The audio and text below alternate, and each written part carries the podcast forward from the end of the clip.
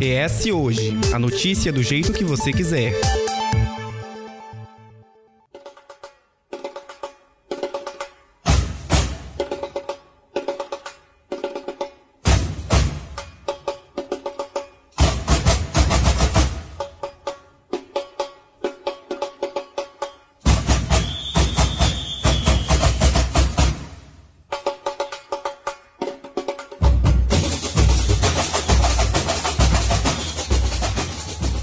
Altura do campeonato, o Carnaval de Vitória já teria o nome da escola vencedora da festa que movimenta o sambão do povo e a capital do estado.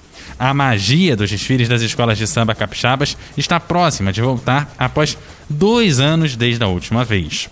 2022, até o momento, é considerado o ano do retorno do barulho dos tamborins, das cores dando forma à avenida e da expectativa da concretização dos enredos anunciados é o trabalho de meses nos barracões e dos integrantes das escolas sendo apresentado ao público, em meio à festa mais esperada do ano, ainda mais diante das restrições impostas pela pandemia desde março de 2020. É, Couto, só que essa mesma pandemia, ou melhor, uma nova onda de casos, mortes e hospitalizações da Covid-19 em razão da variante Omicron mais transmissível, fez com que o Carnaval de Vitória, inicialmente anunciado para os dias 17, 18 e 19 de fevereiro de 2022, fosse adiado para abril, caminho também encontrado por Rio de Janeiro e São Paulo.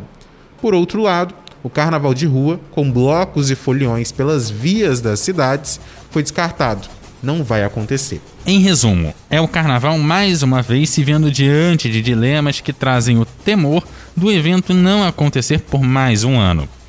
E é com esse assunto que nós damos a largada a mais uma temporada do ES Ouve, o podcast semanal do jornal ES Hoje.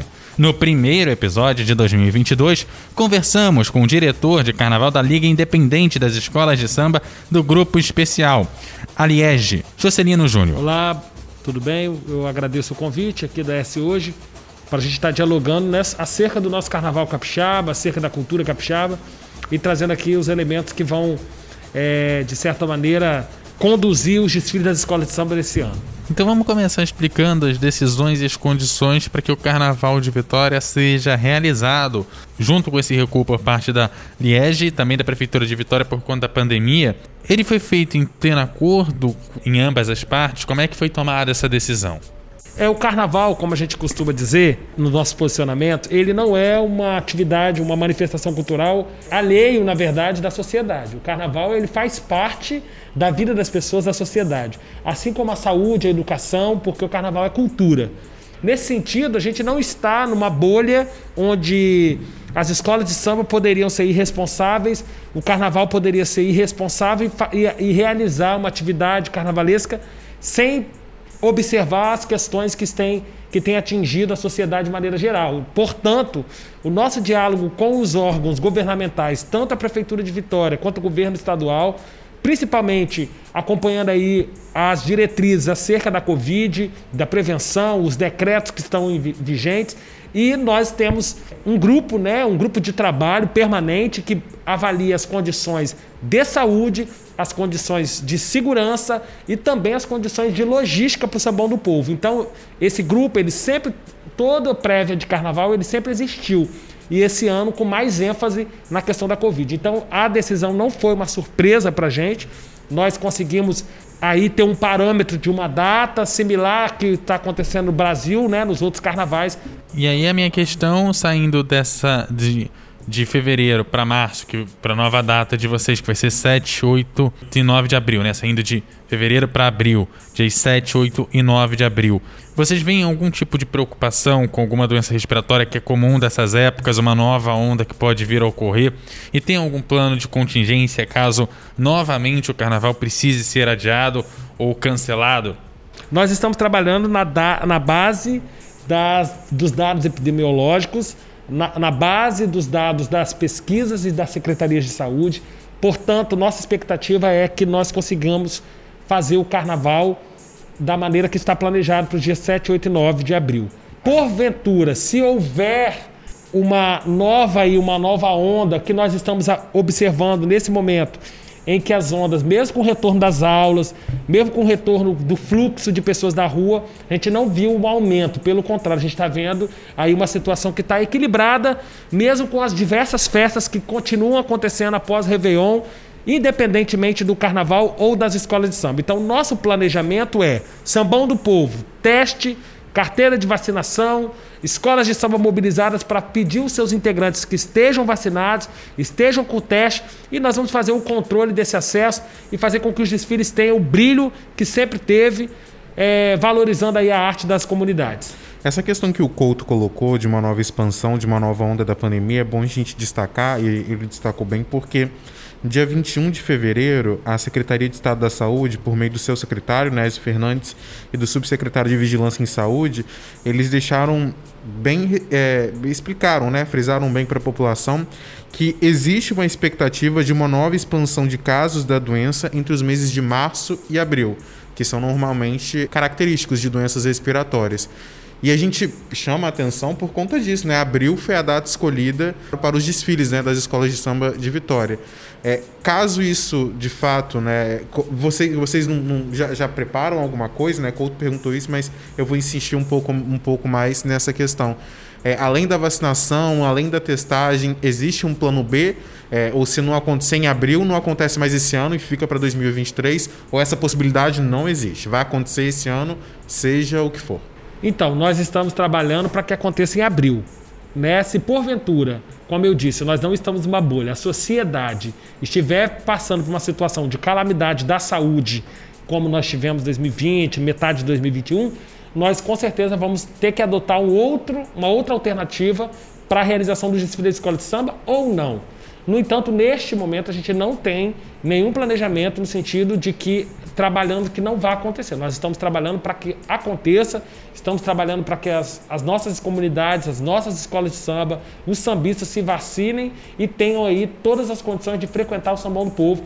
Porque nesse momento que nós estamos dialogando e que as coisas estão acontecendo, Diversas atividades estão acontecendo e, e, o carnaval vai acontecer mesmo sem as escolas de samba, em lugares privados, com um público semelhante ou igual, com que concentra quadros de escola de samba, que concentra desfile da escola de samba. Portanto, só colocar na, na, no pescoço das escolas de samba uma atenção no sentido de repensar a sua existência é para nós um tanto difícil de aceitar, considerando todas as características de formação do samba no Brasil, do samba e do carnaval. Né? E a gente pode falar isso um pouco mais à frente.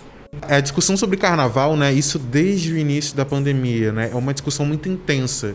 As pessoas se preocupam muito com o carnaval por conta, né, do que a gente já observava antes. É uma festa que reúne muita gente, da gente de fora, é, engaja ainda mais o nosso turismo, a nossa cultura, porque é a maior festa cultural a céu aberto do mundo. Então, e ainda mais Vitória, que abre, né, o carnaval antes da data oficial.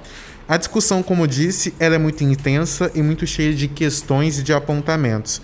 Mas quando a gente fala de show de verão, de de, de, liberação de casas e espaços de eventos, isso ocorreu de uma forma mais rápida, né? E por conta ainda mais de uma pressão do, do setor e etc. É, e antes disso até tinham de forma clandestina, né? É, tinham aquela fiscalização e etc. Como que você já falou um pouco disso, mas vamos seguir nesse caminho. Como que você enxerga e por que que todo esse debate quanto ao assunto carnaval é mais intenso do que em relação aos outros. E a gente vê os shows de verão ocorrendo mesmo em meio a essa alta de casos, por exemplo. Então, a gente eu tenho uma perspectiva sobre isso e que a gente pode dissertar um, um pouquinho aqui nós temos algumas questões a serem colocadas. Né? O Carnaval do Brasil começa aqui em Vitória, então isso, isso a gente vai permanecer para o desfile desse ano. Nós não abrimos mão dessa festividade de nós abrirmos, então nós vamos ser a primeira cidade do Brasil que abre o Carnaval, novamente, mesmo fora de época, sendo em abril. Agora a gente vai falar sobre a questão da formação do samba no Brasil.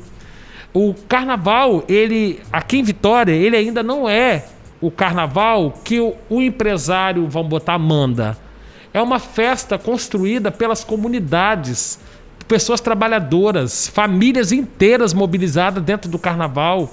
Você vai no Sambão do Povo, as pessoas simples trabalhando embaixo de sol quente, de chuva, de tempo ruim, de tempo bom, de madrugada, de manhã, de tarde, de noite, para botar a escola na avenida. Pessoas que se sacrificam financeiramente com, sua, eh, com recursos das suas famílias para ver com o brilho da escola de samba num desfile. E a gente tem aí. O que, que acontece? No dia do desfile, nós temos uma grande visibilidade. Né? Todos os canais de imprensa, é, vira o, o assunto do dia, do, do final de semana, vamos botar assim, ou da semana. Portanto, isso gera as grandes críticas, porque como nós estamos falando aqui, os shows de verão, as casas de show, os espaços que estão aí concentrando pessoas, não tem essa visibilidade maior que chega naquele que não tem, por exemplo, rede social. Ele assiste só o jornal, ou ele lê só o jornal, e nós, a escola, vamos estar nisso. Então, para mim, quando a gente vê que ações que são protagonizadas por um público pobre, por um, por, por um público negro, por um público de vulnerabilidade social, é intensamente questionável. Quando a gente vê ações protagonizadas por outros, vamos botar, por outros sujeitos, que diferente desses que estão no comando das escolas de samba, na direção das escolas de samba, a gente não vê essa crítica tão intensa. Eu vou botar um paralelo muito simples, não para ficar aqui de mimimi ou uma discussão, mas é muito simples. Vamos comparar os espaços aglomeratórios da região da Praia do Canto, do Triângulo da Bermudas, que não parou depois que foi, de certo modo, permitido, e que não há uma regularização, que não há uma fiscalização tão profunda, não há uma, uma interrupção das atividades ali. E a gente vê que as nossas escolas de samba, os blocos, inclusive, e os movimentos que são oriundos de lugares periféricos, pobres, são taxativamente cancelados, proibidos, fiscalizados com mais intensidade, porque há uma cobrança, e essa cobrança a gente vai poder falar aqui de outros aspectos, uma cobrança puramente racista, uma cobrança puramente de exclusão social da manifestação popular que é do povo. E aí, pegando um pouco um gancho nisso que você vem falando, é, a gente fala bastante de uma elitização desse carnaval é, até por conta da decisão de manter a festa em espaços que se cobra para entrar. A, a, justificativa nesse momento seria, por exemplo, o controle, como liberar aqueles que estão vacinados ou têm um teste negativo por conta da pandemia.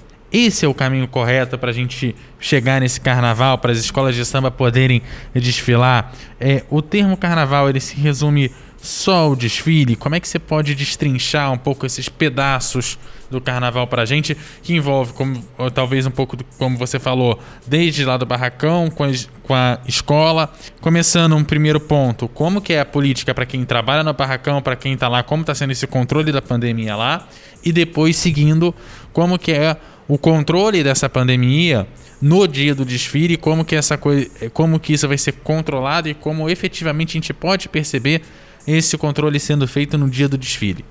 Então, o carnaval ele é construído, como você colocou, por fases. Né? Nós temos a fase inicial de pesquisa, de definição dos temas, do enredo. Depois nós temos a fase da escolha do samba enredo e em seguida a fase de produção das fantasias e alegorias. Nós estamos neste momento na fase de produção das fantasias e das alegorias, cumulado com os ensaios. Nesse tempo, só para a gente frisar para quem nos ouve, dia 23 de fevereiro, né? Esse episódio está indo ao ar no dia 7 de março, então isso há quase. Um mês antes, né? Mais de um, mais de um Ma mês antes do, do carnaval, né? Isso. Quando o carnaval está chegando. Do, agora de abril. Então nós temos um processo de produção que é muito antecipado. Né? E aí, esse trabalho, a maioria das pessoas só vem no dia do desfile ou só tem conhecimento no dia do desfile. Mas como eu, eu falei anteriormente, nós temos famílias mobilizadas dentro de barracões, nós temos pessoas que são, estão nesse processo. O Carnaval de Vitória, ele gera 14 milhões de reais na economia da cidade. O Carnaval de Vitória, ele mobiliza 400, 400 não, 4 mil pessoas trabalhando nos barracões das escolas de samba. Formas indiretamente, né? Indiretamente, recebendo ali, gerando renda e trabalho. Nós temos no Carnaval de Vitória 22 mil pessoas que desfilam nas escolas de samba. 19 comunidades, 19 escolas de samba, que se a gente for contar as comunidades, porque a escola de samba não é uma comunidade só ali, você tem quatro, cinco comunidades, às vezes, em uma escola de samba. Então você mobiliza vários territórios, a cidade inteira praticamente. A região central de Vitória, que tem a Novo Império, a Piedade e a Imperatriz do Forte, praticamente mobiliza todo o centro de Vitória, ainda vem Jucutuquara ali, você pega ali de Jucuto, pega no. Eu tô só esticando. Você pega, pega no samba, Barreiros, Andaraí, ali de Maruípe para cá, até Novo Império em Santo Antônio, praticamente, você mobiliza todos os bairros. Todos os bairros estão mobilizados com escola de samba. Então, como a gente vai falar que esse processo de produção não é interessante, que as escolas de samba não vão fazer, não fazem, na verdade, ações de inclusão social, ações de transformação de vida, que é isso que as escolas de samba fazem. E te respondendo, Couto, nós temos nas escolas de samba, nesse momento, a gente impulsionou e fizemos desde o início da pandemia entrega de cesta de alimentos, mobilização para vacinação, cedendo as quadras das escolas de samba para secretarias de saúde realizar vacinação em Vila Velha, Cariacica, em Vitória. Nós temos feito dentro dos barracões um controle com álcool em gel, a utilização da máscara, fizemos também produção de máscara pelas costureiras das escolas de samba. Então, diversas ações têm sido feitas. E, como eu vou voltar a dizer, o carnaval não está na bolha. Todos os procedimentos relativos à prevenção à Covid também são seguidos dentro das escolas de samba, também são práticas orientativas para os nossos trabalhadores e trabalhadoras dos barracões, para os nossos trabalhadores e trabalhadoras das alegorias. Então, portanto, a, as nossas ações são simplesmente reconhecidas e, e fortalecidas a partir das orientações técnicas de saúde. Nós fazemos muito para que a Covid é, é, o nosso maior interesse que a Covid não exista mais ou que seja ou que diminua muito, porque nós queremos desfilar com alegria desfilar com vontade e mostrar o brilho que as nossas comunidades. Eu só dei um exemplo aqui de Vitória aí de seis, quase sete escolas de samba que ocupam boa parte do território da cidade.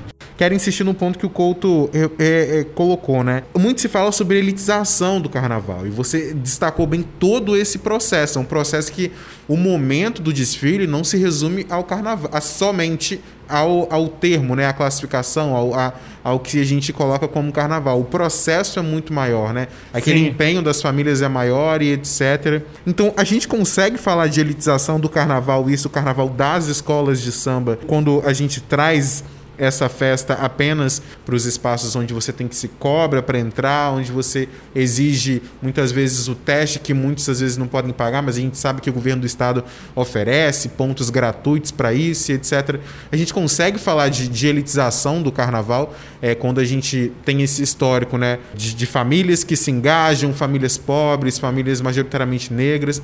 É, é possível falar de elitização de carnaval ou isso é apenas uma problematização que não deve ser colocada nesse contexto e nessa questão, é, já que a gente tem a pandemia e muito se fala de limitar o acesso de pessoas dentro desses espaços, dentro do momento do desfile do carnaval? Acredito que algumas discussões são colocadas de trás para frente e de maneira, às vezes, muito equivocada. Teste ele vai ser solicitado para todas as pessoas do Sambão do Povo. Mas as nossas escolas de samba já estão organizando, junto com as suas comunidades e nos territórios, junto com as unidades de saúde, com os espaços que têm possibilidade de fazer os testes gratuitamente, não desde já porque não vai ter validade, né? Mas já organizando essa organização para o desfile muito antes. Porque o interesse, como é que a escola de samba desfila sem componente? Nós vamos cobrar de quem quer ir para camarote, de quem quer, quem vai assistir, vai para arquibancada. Agora, discutir a elitização do carnaval, a gente não pode pegar da Covid para discutir, elemento Covid para discutir a elitização do carnaval. Porque se você for reparar, quem são os presidentes das nossas escolas de samba em Vitória? Trabalhadores, trabalhadoras, professora, cara que dá duro todos os dias. Se a gente for falar de elitização, vamos ver quem são os, os presidentes ou donos de bloco. Eu não conheço, não tenho acesso. Então, porque eu sou do, das escolas de samba, né? A elitização do carnaval, ela não é de agora, ela vem de muito tempo, desde quando inventaram o CD.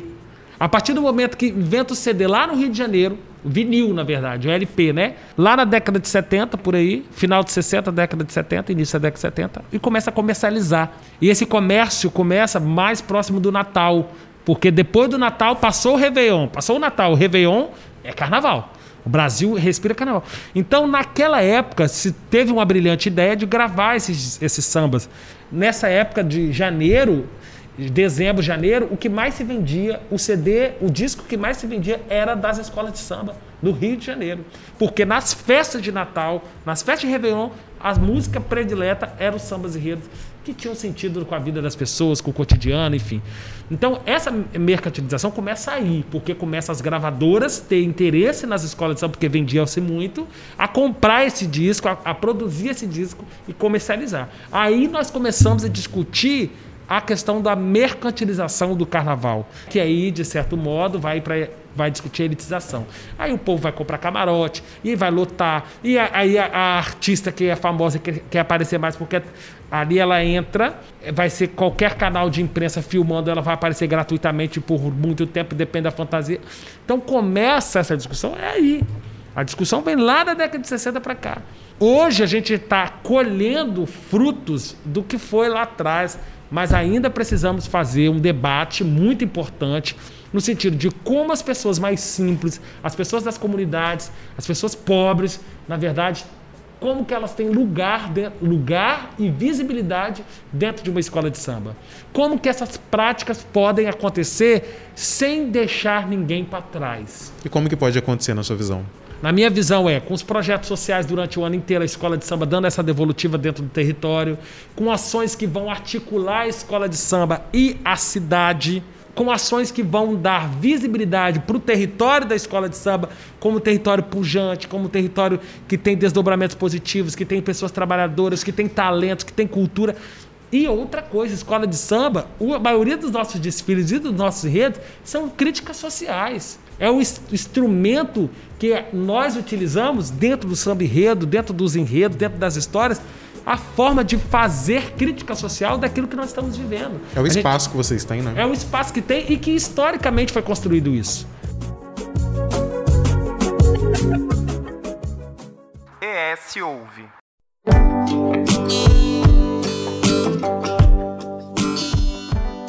Então, para além dessas questões do enredo, você também comentou do, do barracão que está ativo o ano inteiro, das ações. Quais são as principais reivindicações que vocês têm junto ao poder público para que a situação seja do, da pandemia seja menos agravada dentro dos barracões? Que contrapartida o barracão dá para o poder público e o que o poder público pode ajudar dentro do barracão para dar uma resposta à comunidade que está em torno dele? Então, as escolas de samba têm, no último ano, recebeu bastante apoio né, por meio da Lei Aldir Blanc, da Secretaria de Cultura de Vitória e do próprio Estado do Espírito Santo. Então, aí, fortalecendo as ações dos barracões, fortalecendo a possibilidade de contratações de pessoas e também de produção cultural. Nós tivemos em setembro se eu não me engano, outubro, na verdade, nós tivemos o, a live das escolas de samba. Primeira vez que foi uma live, foi um sucesso essa live. Nós, nós estamos aí agora, as escolas de samba dando a contrapartida com oficinas, com projetos sociais nos espaços públicos da cidade de Vitória e também nas comunidades. Nós temos, assim, dialogado constantemente com o município de Vitória e com o governo do estado. Ambas né, instituições manifestando interesse, manifestando responsabilidade conosco do carnaval e priorizando, na verdade, com muita razão, a questão da saúde, mas ao mesmo tempo também reconhecendo o quanto é importante o carnaval para a cidade de Vitória, para o estado do Espírito Santo. Uma outra questão nesse nessa pergunta, uma das principais demandas que nós temos, para além da pandemia, a pandemia é uma coisa, é uma questão de saúde pública. Já é interesse social, tanto de qualquer governo, de qualquer instituição. Eu acho que quem não defende o interesse social da pandemia, de fazer processos para que ela diminua, que não tenha tanto impacto como a gente já teve, na minha opinião, está cometendo um crime gravíssimo. No entanto, uma, uma outra demanda que nós temos, para além disso, né, uma demanda reivindicatória há muito tempo, é a construção da nossa cidade do samba em Vitória. Para que as nossas escolas de samba possam trabalhar dia, tarde, noite, madrugada, mas em um lugar seguro, um lugar que não fique ao relento, um lugar que tenha condições, até inclusive dali gerar mesmo trabalho de carteira assinada, gerar turismo, gerar renda, gerar possibilidade das pessoas conhecerem a cultura do Carnaval de Vitória, além de petisco, comida, enfim. E ter evento. Ter evento, justamente. Então, nós temos esse desejo da cidade do samba de Vitória que seria um grande projeto, seria uma grande transformação para o carnaval, com certeza. Por que, que é um debate que não avança, ou se avança, avança devagar essa questão da cidade do samba, ou, ou ainda não existe um projeto quanto a isso? E se existe, por que, que não foi para frente? Não, já existiu. Eu já vi várias ações né, de projetos, já tivemos manifestações tal. Eu acho que a questão mesmo é, são prioridades orçamentárias, né? A gente é, uma, é um projeto que não é um tanto barato, é um investimento alto que deveria que deve ser feito. Mas não traria um retorno, já que o Carnaval de Vitória é. Eu acredito que sim, né? Mas aí é, nós temos que acreditar que as gestões vão colocar isso como prioridade em algum momento, né? Depende de quem tem o dinheiro na mão, quem tem a É, máquina quem tem a na mão, caneta, né? Porque, mas eu acho que é isso, assim. O projeto existe, a intenção existe, a reivindicação existe e com certeza o retorno seria muito benéfico. E Né? falando de quem tem a caneta, né? De que forma a gente pode lidar com um dilema público e privado no carnaval? Porque os blocos foram cancelados, tem toda essa discussão do desfile das escolas de samba, se deve ter, se não pode ter, se deve permitir, se não deve permitir. Essa E- questão de elitização da também, né? elitização também. Por que, que o carnaval das escolas de samba tem essa insistência pro cancelamento? Para os blocos, eles foram cancelados quase que de imediato, foi a primeira coisa a ser barrada. Mas as festas privadas continuam numa boa. É, eu acho que a gente também, assim, até, até, até isso mesmo, assim. Qual os blocos eles demandam e podem e colocam isso que poderia se criar uma alternativa para se manter a, a festividade dos blocos. Por exemplo, organizando espaços privados e aí cobra entrada, faz a questão. Por que, que os blocos, pelo que eu estou entendendo, cancelam? É porque na rua é aberta, não tem esse controle de quem vai, quem não vai, quem está vacinado, quem não está, quem está com Covid, quem não está. As escolas de samba, nós temos um planejamento prévio de mais de um ano, organizando entrada, saída, fluxo. Nós temos um fluxo de atendimento, um fluxo para os desfiles das escolas de samba. Nós temos um regulamento que coloca algumas regras que são que deverão ser obedecidas pelas escolas de samba, pelas comunidades, pelos sambistas. Então, o nosso planejamento é um planejamento que a gente tem colocado Então abre um pouquinho pra gente, assim, é, no sentido de controle não só do público, mas dos componentes. Então explica pra gente e faz essa separação. Qual o planejamento pro componente? Qual o planejamento pro público? Você consegue dar essa. O, o- é o seguinte: nós praticamente criamos um novo quesito para as escolas de samba esse ano, que foi o quesito estar vacinado e ter o teste PCR. Segunda coisa, o componente só vai tirar a fantasia da escola de samba, a fantasia dele própria, se ele tiver vacinado ele apresentar os dados que são. Isso, isso é uma coisa que nós conseguimos com unanimidade com os presidentes das escolas de samba aprovar. Porque isso é uma responsabilidade mútua e coletiva de todas as escolas de sambas e comunidades para que a gente tenha carnaval.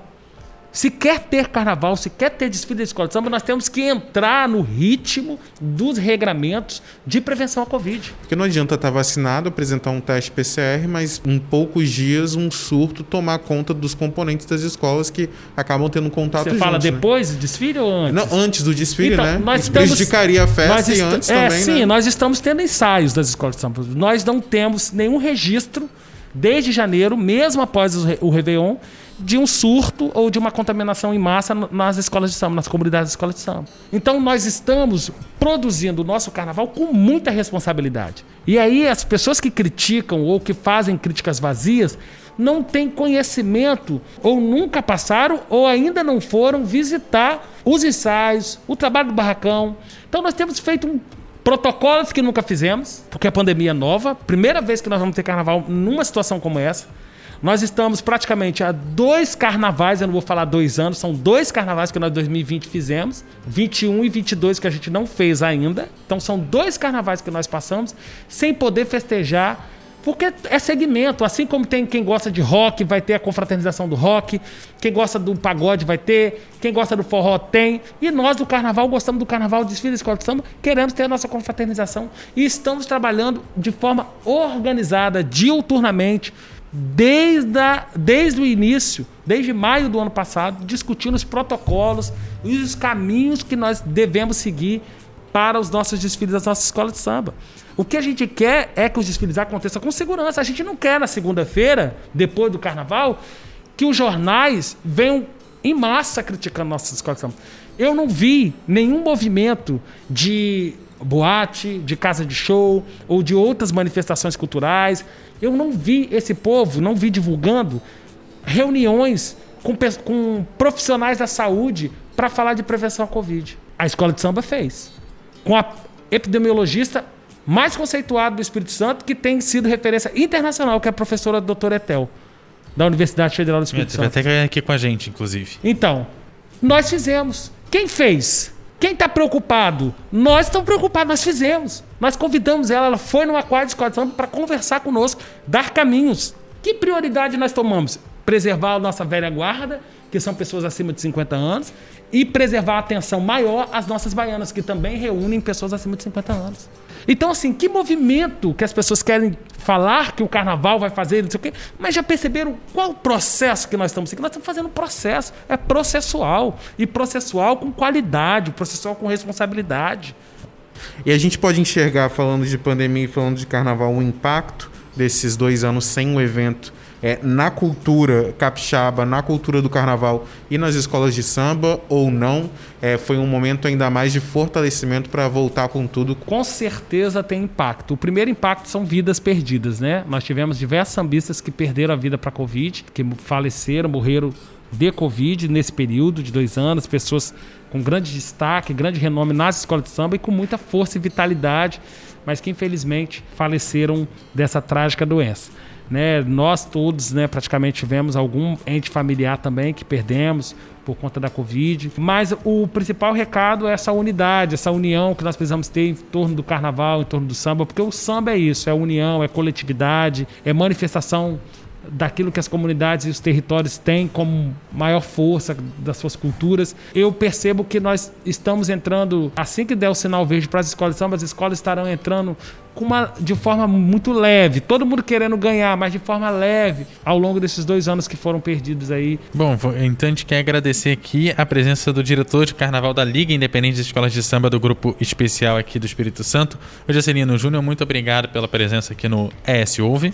Eu que agradeço a oportunidade de nós falarmos de carnaval, né? O carnaval que é cultura capixaba, que é cultura brasileira e que faz aí o movimento e o giro nessa cidade acontecer nos períodos que as nossas escolas desfilam e entram na avenida aí com 22 mil pessoas, 19 escolas de samba, durante três dias de folia lá no Sambão do Povo. A gente se encontra por lá. E esse foi o primeiro ES Over da temporada aqui do nosso podcast semanal aqui do jornal ES Hoje, que vai lá todas as segundas-feiras lá no eshoje.com.br e também nas principais plataformas de áudio. O episódio teve a apresentação de Eduardo Couto e Matheus Paz, a produção e o texto de Matheus Paz, a edição de som de Eduardo Couto, a direção de jornalismo da Daniele Coutinho e o Matheus está se despedindo, mas sexta-feira tem o boletim lá no nosso canal do YouTube, sempre às 18 horas. É isso, Couto. Abraço pessoal, sempre reforçando. A gente começa com um boletim, termina com.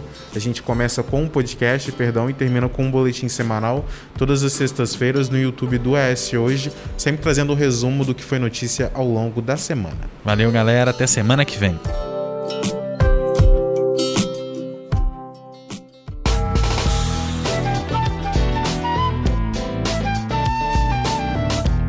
Você encontra o ES Hoje nas redes sociais, arroba ES Hoje, e também no canal do YouTube e no site eshoje.com.br.